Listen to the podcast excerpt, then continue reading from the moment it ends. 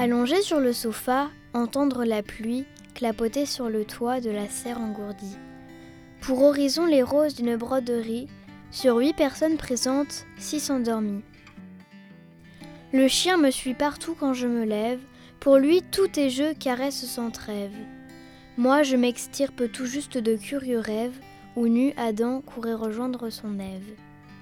Où je revis ravi la maison d'une enfance, celle d'Amélie tout en long j'y repense. Nos premières fêtes à l'instar d'une transe, depuis hier a priori c'est mon fils qui danse. À travers les gouttes quand je regarde à droite, chahutée par le vent cabotin, une rose s'éclate. Résistant par miracle de tomber n'a pas hâte, l'herbe à nouveau verte de sortir je me tâte.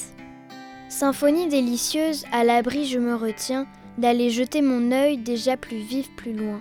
Que c'est bon une maisonnée dont les siens dorment encore, veillés comme prendre soin.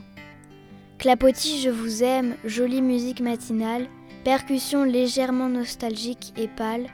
L'intensité varie sans cesse depuis que j'avale mon café, pointige ou bouclette, je m'installe. Clapotis de Charlotte Hamel.